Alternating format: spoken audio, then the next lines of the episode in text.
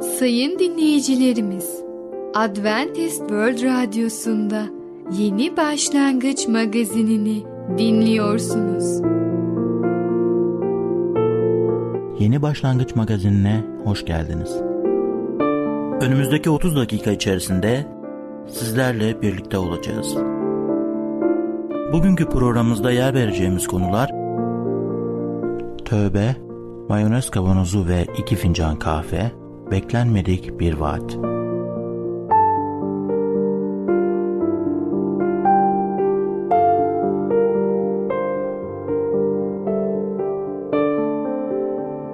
Adventist World Radyosu'nu dinliyorsunuz.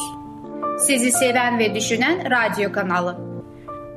Sayın dinleyicilerimiz, bizlere ulaşmak isterseniz e-mail adresimiz radio.umutv.org radio.umutv.org Bizlere WhatsApp yoluyla da ulaşabilirsiniz. WhatsApp numaramız 00961 357 997 867 06 00961 357 997 867 06 Merhaba değerli dinleyicimiz. Ben Tamer. Başarılı Yaşam programına hoş geldiniz. Bugün sizlere birbirimizle paydaşlık hakkında konuşacağım. İlk önce size Yuhanna 13. bölüm 34 ve 35. ayetleri okuyacağım. Size yeni bir buyruk veriyorum. Birbirinizi sevin. Sizi sevdiğim gibi siz de birbirinizi sevin. Birbirinize sevginiz olursa herkes bununla benim öğrencilerim olduğunuzu anlayacaktır. Yeni anlaşma olan İncil'de paydaşlık, paylaşma ya da yakın iletişim anlamına geliyor. Yerel cemaatte birbirimizle paydaşlığımızın biçimi Tanrı'yla paydaşlığımızın sonucudur. Birçok kereler birbirimize karşı utanç verici bir şekilde davrandığımız halde Tanrı'yla gerçek bir ilişkiye sahip olduğumuzu iddia ederiz. Bu bir yalandır. Çünkü Tanrı sözü bize eğer kardeşlere sevgimiz yoksa Tanrı'nın sevgisinin içimizde olmadığını ve ölümde kaldığımızı açıkça öğretir. Birbirimize karşı sahte bir paydaşlık içinde olmamalı ya da gerçek paydaşlığımız varmış gibi yapmamalıyız. Birbirimizle paydaşlığımız ve birbirimize karşı sevgimiz olması için yaşam sözü olan İsa Mesih'le paydaşlığımız olmalıdır. İçimizde Tanrı'nın ruhu olduğunda birbirimizi severiz çünkü aynı Tanrı'yı seviyoruz. Tanrı'nın çocukları olarak ancak Tanrı'yı sevdiğimizde birbirimizle Tanrı'yı hoşnut edecek türde bir ilişkiye sahip olabiliriz. İnanlılar olarak gerçek bir paydaşlık içinde olduğumuzda birbirimizi ısırıp yemeyiz ve birbirimizi yargılayıp birbirimiz hakkında kötü konuşmayız. Gerçek paydaşlık kardeşleri geliştirir. Birbirimizi nazik ve şefkatli bir şekilde kabul ederiz. Birbirimizi bağışlayıp birbirimize karşı sabırlı oluruz. Birbirimize konukseverlik gösteririz. Birbirimize öğüt verir, öğretir, boyun eğer ve teselli ederiz. Yüreği ve canı ısıtan gerçek paydaşlık budur. Hristiyanlığı çekici kılan kardeşlerin birbirine olan sevgisidir. Ama bu sevgi olması için ilk önce bir İsa Mesih'e bakalım. Mesih'in sevgisini kavrayalım. Babasına benzemeye çalışan küçük bir çocuk görmüşsünüzdür. Babasının yürüyüşünü, konuşma tarzını, hareketlerini taklit ediyor olabilir. Zamanla onun ahlaki ve manevi değerlerini de benimseyebilir. Evet, çocuğun biricik babasına duyduğu sevgi ve hayranlık onda babasına benzeme isteği uyandırır. Acaba İsa ile gökteki babası arasında ilişki konusunda ne söyleyebiliriz? İsa bir keresinde ben babayı severim demişti. Yuhanna 14.31'de. Hiç kimse Tanrı'yı diğer varlıkların yaratılmasından çok önceleri de babasıyla birlikte olan sonsuzluğundan gelen oğuldan daha fazla sevemez. Bu sevgi sadık oğlunun babasına benzemek istemesine neden oluyor. İsa'nın Tanrı'nın kudret, adalet ve hikmet niteliklerini nasıl kusursuz şekilde örnek aldığını daha önceki konularımızda sizinle paylaşmıştık. Acaba o babasının sevgisini hangi yollarla yansıttı? Şimdi İsa'nın sevgisini üç yönünü hep birlikte inceleyelim. Özveri ruhunu, derin şefkatini ve bağışlayıcılığını inceleyelim. Daha büyük sevgi kimsede yoktur. İsa özverili sevgi konusunda göze çarpan bir örnektir. Özveri başkalarının sorunlarını ve gereksinimlerini hiçbir çıkar gözetmeden kendimizdekilerinden önde tutmaktır. İsa böyle bir sevgiyi acaba nasıl gösterdi? Bunu kendisi bir adamın dostları uğruna canını vermesinden daha büyük sevgi kimsede yoktur diyerek açıkladı. Gerçekten de kendi kusursuz yaşamını bizler için feda etti. Bu bir insanın gösterdiği en büyük sevgidir. Fakat İsa özverili bir sevgiyle sahip olduğunu başka şekillerde de gösterdi. Tanrı'nın biricik oğlunun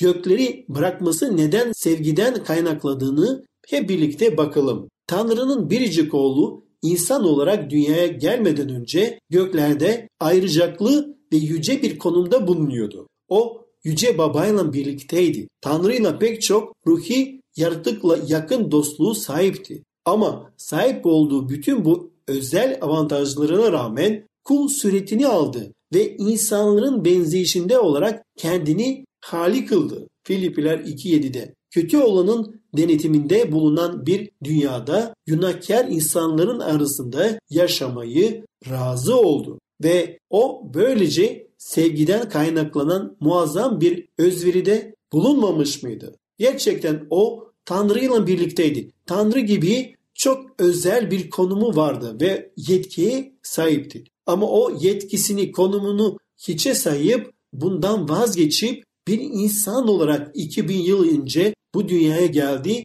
ve bizim gibi oldu. Ama günah işlemedi. İsa yeryüzündeki hizmeti boyunca özverili sevgiyi çeşitli şekillerde gösterdi. Asla çıkarını düşünmedi. Kendini hizmetine öylesine vermişti ki gündelik yaşamda alışılmış rahatlıklardan bile bu uğurda vazgeçti. Tilkilerin inleri ve gök kuşların yuvaları vardır. Fakat insanoğlunun başını yaslayacak yeri yoktur dedi Matta 8.20'de. Usta bir marangoz olduğundan isteseydi zamanının bir kısmını kendine rahat bir ev inşa etmeye ya da güzel mobilyalar yapıp satarak para kazanmaya ayırabilirdi. Ama becerilerin maddi kazanç elde etmek için o kullanmadı. Değerli dinleyicimiz, biz bu sevgiye bakınca Efendimiz İsa Mesih'in bize gösterdiği örneği görünce o zaman biz de onun sevgisinden sahip olmak istiyoruz. Biz de onun gibi olmak istiyoruz. Onun sevgisini kendi hayatlarımızda paylaşmak istiyoruz. Diğer insanlarla da paylaşıyoruz ve böylece diğer insanlar da bizim harika kurtarıcımızı öğrensinler. Onlar da onun harika sevgisini görsünler. Değerli dinleyicimiz, bugün birbirimizle paydaşlık hakkında konuştuk. Bir sonraki programda tekrar görüşmek dileğiyle hoşça kalın.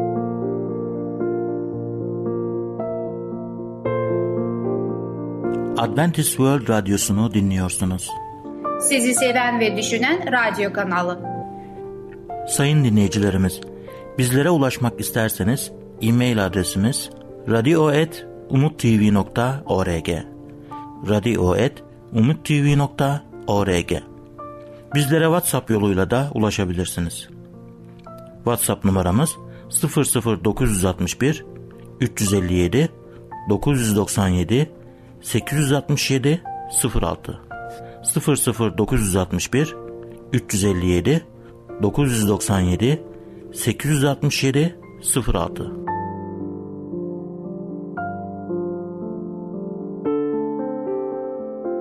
Merhaba sayın dinleyicimiz. Ben Fidan. Yeni başlangıç programımıza hoş geldiniz. Bugün sizinle birlikte kendi kendini zehirleme adlı konuyu öğreneceğiz. Öyleyse başlayalım. Kendi kendini zehirleme. Kendi kendini zehirleme sağlığımızın en büyük düşmanıdır. Bu durum pek çok hastalığın nedenidir. Çünkü bu hastalıkların tümü kanın zehirlenmesiyle başlar. Eski Mısır ve Tibet şifacıları çok uzun zaman önceden temel ilkenin ne olduğunu biliyorlardı. Sağlığımızın iyi olması, bağırsaklarımızın çalışmasının iyiliğine bağlıdır. Hipokrat da pek çok hastalık bedenimize ağız yoluyla girer demişti. Her zaman olduğu gibi haklıydı. Pek çok pişmiş ve unlu besini, tereyağı ve şekerin yanı sıra proteinlerle birlikte yemek eğilimindeyiz. Sindirim sistemimiz birbiriyle karıştırılmış çok çeşitli gıdaları sindirmeye uygun olmadığından kalın bağırsağımızın duvarları sindirilememiş gıda parçaları ile kaplıdır. Kalın bağırsağın içi sıcak ve nemli bir ortamdır. Sindirilememiş gıda parçaları zararlı bakterilerle dolu bir kütle haline gelir ve bu zararlı bakteriler kendi metabolizmalarının zehirli yan ürünleri olan toksinler üretir. Kalın bağırsağın duvarları bu toksinleri özümser. Bu toksinler kanla birlikte bedende dolaşır ve zaman içinde zehirler. Görebileceğimiz gibi aşırı yemek ve uygun olmayan yiyecekleri bir arada tüketmek mide ve bağırsak sistemimiz için çok zararlıdır. Diğer alışılmadık renklenmeler, nefesin kötü kokması, ani baş ağrıları, baş dönmeleri, halsizlik, karnın alt bölümünde ağırlık ve şişkinlik gibi rahatsızlıkların tümü kabızlığın neden olduğu kendi kendini zehirlemenin sonucu olabilir. Dışkılamaya neden olan bağırsak hareketlerinin 24 saatten daha uzun süre gerçekleşmemesi bariz bir kabızlık göstergesidir ve kesinlikle tedavi gerektirir. İnsanların %60'ının kronik kabızlık çektiği bir sır değildir. Gelin pek çok insanın kalın bağırsağında görülen böylesi sağlıksız bir durumun başlıca nedenlerine göz atalım. 1. Kalori bakımından zengin, hacim bakımından küçük yiyecekler tüketmek, açlığımızı genellikle bir sandviç ve ardından içtiğimiz bir meşrubat, kahve veya çayla bastırırız. Küçük hacmi nedeniyle sandviç çok az dışkı malzemesi üretir ve bağırsaklar üzerinde dışkılamaya neden olacak kadar basınç yaratamaz. Birkaç gün boyunca bağırsak hareketine ihtiyaç duymayabiliriz. 2. Çok fazla yiyecek tüketmek. İnsanların uzun zamandan beridir bedenleri için gerekli olandan 2 ila 5 kez daha fazla yemek yedikleri biliniyor. Aşırı yediğimiz zaman bu yiyeceklerin tamamı özümsenemez ve bir kısmı kokuşmaya başlar. Bağırsaklarımız yararlı bakterilerle hastalıklara neden olan bakteriler arasında bir savaş alanına dönüşür. Atıkların boşaltımı bu savaşın sona ermesine kadar askıda kalır. 3. Çok fazla kahve ve undan yapılmış yiyecek tüketmek. Bağırsaklarımızı çalıştıran lifler bakımından zengin yiyecekler yemeden yalnızca unlu ürünler tüketmek kabızlığa neden olur. Bedenimiz hücrelerden oluşur. Hücreler dokuları, dokular organları oluşturur. Organlar da organ sistemlerinin parçalarıdır ve bütün sistemler birbirleriyle sıkı ilişki içindedir. Hücreler gıdalarını kandan alır. Kan da enerji, iz elementler, hormonlar, ve vitaminlerce doygun olduğu sürece hayatın sürmesini sağlar. Sağlıklı hücrelerin, kemiklerin ve derinin oluşmasını, saç ve dişlerin büyümesini, yalnızca zehir içermeyen kan sağlayabilir. Sık yaşanan kıvızlık nedeniyle kirlenen kan kendi kendini zehirlemenin kaynağı haline gelir. Bazı istatistiklere göre meme kanserine yakalanan kadınların onda dokuzunun bağırsakları görünür şekilde yavaş çalışmaktadır. Eğer 10-15 yıl önce koruyucu işlemler yapmış olsalardı muhtemelen meme kanseri ya da herhangi bir tür kansere yakalanmayacaklardı. Evet sayın dinleyicimiz, kendi kendini zehirleme adlı konuyu öğrendiniz. Kötü yiyeceklerle beslenmek bağırsaklarımızı kötü etkiler ve kendi kendimize zehirlenmemize neden olur. Lütfen siz doğru yiyeceklerle beslenerek kendinizi zehirlemeyin. Rabbi size armağan ettiği bu bedeni koruyun. Bir sonraki programımızda tekrar görüşene kadar kendinize çok iyi bakın ve sağlıcakla kalın.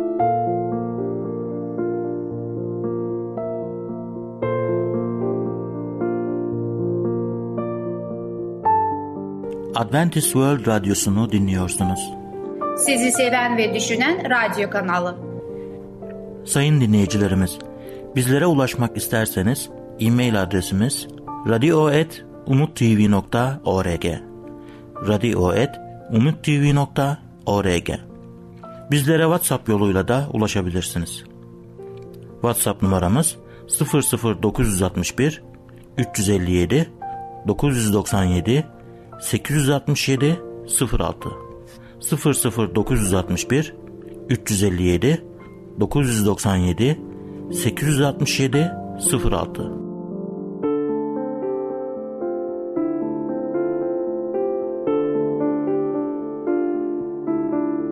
Sevgili dinleyici merhabalar. Kaderi Değiştiren adlı programma hoş geldiniz. Ben sunucu Ketrin. Bugün sizlerle birlikte olmaktan mutluluk duyarım. Bugün sizlere konuşmak istediğim konun ismi aracılığın gücü. Önceki programımızda sizlerle birlikte şunu öğrenmiş olduk. Allah Avram'ı seviyor ve ona yeni bir vaatte bulunmaktadır. İlk önce onun ismini değiştiriyor. Artık Avram değilsin, bundan sonra İbrahim olacaksın. Sen büyük bir ulusun babası olacaksın. Tabii ki Avram İsmail'den gelecek bir ulus düşünmekteydi. Çünkü yaşı çok büyüktü. 99 yaşındaydı. Ama Allah ona burada artık sen Avram değil İbrahim'sin. Senden doğacak çocuktan büyük bir ulus getireceğim. Aynı şekilde de saray saray değil artık Sara olacaktı. O kralların annesi olacaktı ve Allah söylediği gibi sözünde durmaya niyetliydi. Tabii ki İbrahim nasıl olacağını düşünüyordu. Kendisinin yaşı çok büyüktü. Ve hikayemizde şunu görmüş olduk. İlk okul öğretmeni büyük bir kilim buldu ve onu 100 liraya almış oldu. Kısa bir süreye kayboldu ve eve döndüğünde eşini çok şaşırttı. Ve şöyle eşine dedi. 40 yıllık eşim bilmeni isterim ki bugün sana yeni bir masayla sandalyeyle getirilecek fakat bu masada yemek yiyebilmek için deniz kıyısındaki yeni evimize gitmen gerekecek. O halı canım bir saray halısıydı. Fatih Sultan Mehmet zamanından kalma ve Hamza'nın eseriydi. Öykünün devamına göre hayatlarının geri kalanında bolluk içinde yaşamalarına rağmen adam karısına yemek masası için yediden fazla sandalye almaya reddetmiş. Bir daha kocasını asla sorgulamaması için bir hatırlatıcı olarak. Tıpkı Bilgi hocanın karısının yalvarmalarına rağmen gizli planına sadık kalması gibi Allah'ın da bir bildiği vardı. Çoğunlukla haberimiz olmayan bir bilgi parçası vardır. Bilecek olsaydık birdenbire Allah'ın planlarının mükemmel derece mantıklı geleceği tek bir ayrıntı. Ancak İbrahim peygamber öğretmenin karısından daha iyi terbiyeliydi. Allah'ın eylemlerini anlamasına rağmen kendine hakim olarak Allah'ın yolunu izledi. İbrahim ve İsmail o gün sünnet oldular. Acaba İsmail'i ve yaşlı babası İbrahim'i ata bindirmişler midir? Müzik eşliğinde halay çekmiş miydi? Sara ve Hacer pirinç pilavı, nohut ve kuzu pişirmişler miydi? Yoksa ilk sünnet çok özel bir an mıydı? Bilmiyoruz. Ancak emin olabileceğimiz bir şey var ki İbrahim yarası ilişene kadar kendi kendine düşünmüştür. Bana başka bir oğul doğacak. Bir mucize çocuk. Neden Allah'ım? Planın nedir? İbrahim'in eski zamanlarda yaptığı gibi günümüzde de insanlar için nasıl aracılık edebilirsiniz? Hiçbir arkadaşınız ya da kardeşinizin başı belaya girip ona yardım etmek için araya girdiğiniz oldu mu? Belki biri öğretmenden, annenizden ya da babanızdan ceza almak üzereydiler ve siz ceza verecek olanı onu affetmeye veya cezasını hafifletmeye ikna ettiniz. Ya da daha iyisi başka birisi bunu sizin için yaptı. Herhangi bir çocuğa bu soruları sorarsınız.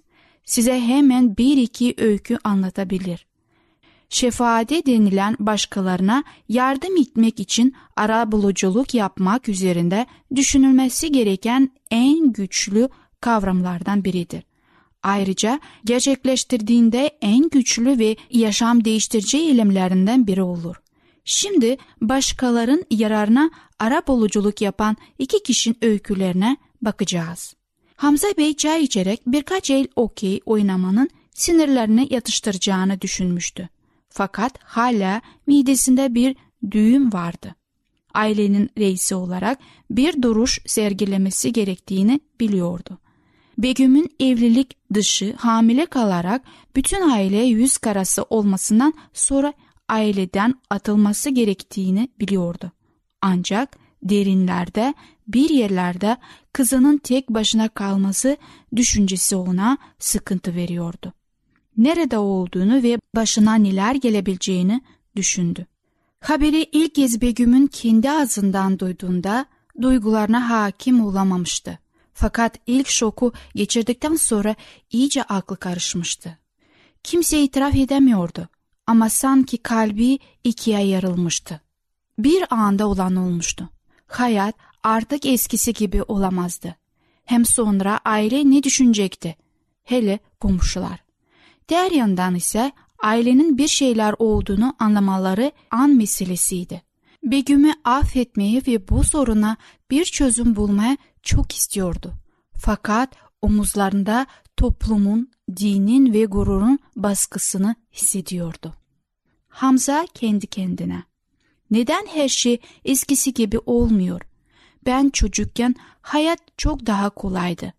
İnsanlar genelliklere riayet ederlerdi bir oğlan ve kız hiçbir zaman ailelerine ihanet etmezlerdi. Fakat zamanlar değişti. Kendi başlarına düşünmek istiyorlar. Kimi zaman bu nesli hiç anlayamıyorum diye düşündü. Hamza iş yerinde bir uzun gün daha geçirdikten sonra sakin evine döndü. Masada oturup akşam yemeğini yerken sağındaki boş sandalyeyi fark etmek zor değildi. Diğer kızı Ayşe ise salonda olmasına rağmen sanki orada değilmiş gibiydi. Kıkır kıkır gülerek herkese gününün nasıl geçtiğini sormak yerine orada sessizce oturuyordu. Yemek bitip karısı Yasemin ortalığı toparlamaya başladığında Hamza televizyon izlemeye oturdu. Karısının gözlerindeki ifadeden konuşmak istediğini anlayabiliyordu. Sevgili dinleyici, hikayemizi bir sonraki programda devam edeceğim. Bugün Aracılığın Gücü adlı konumuzu dinlediniz. Bir sonraki programda tekrar görüşmek dileğiyle. Hoşçakalın. Adventist World Radyosu'nu dinliyorsunuz. Sizi seven ve düşünen radyo kanalı. Sayın dinleyicilerimiz, bizlere ulaşmak isterseniz e-mail adresimiz radio.umutv.org radio.umutv.org Bizlere WhatsApp yoluyla da ulaşabilirsiniz. WhatsApp numaramız 00961 357 997 867 06 00961 357 997 867 06 Gelecek programımızda yer vereceğimiz konular Tövbe, mayonez kavanozu ve iki fincan kahve, beklenmedik bir vaat. Yeni Başlangıç adlı programımızı pazar, salı ve perşembe günleri aynı saatte dinleyebilirsiniz. Bir programımızın daha sonuna geldik. Bir dahaki programda görüşmek üzere, hoşçakalın.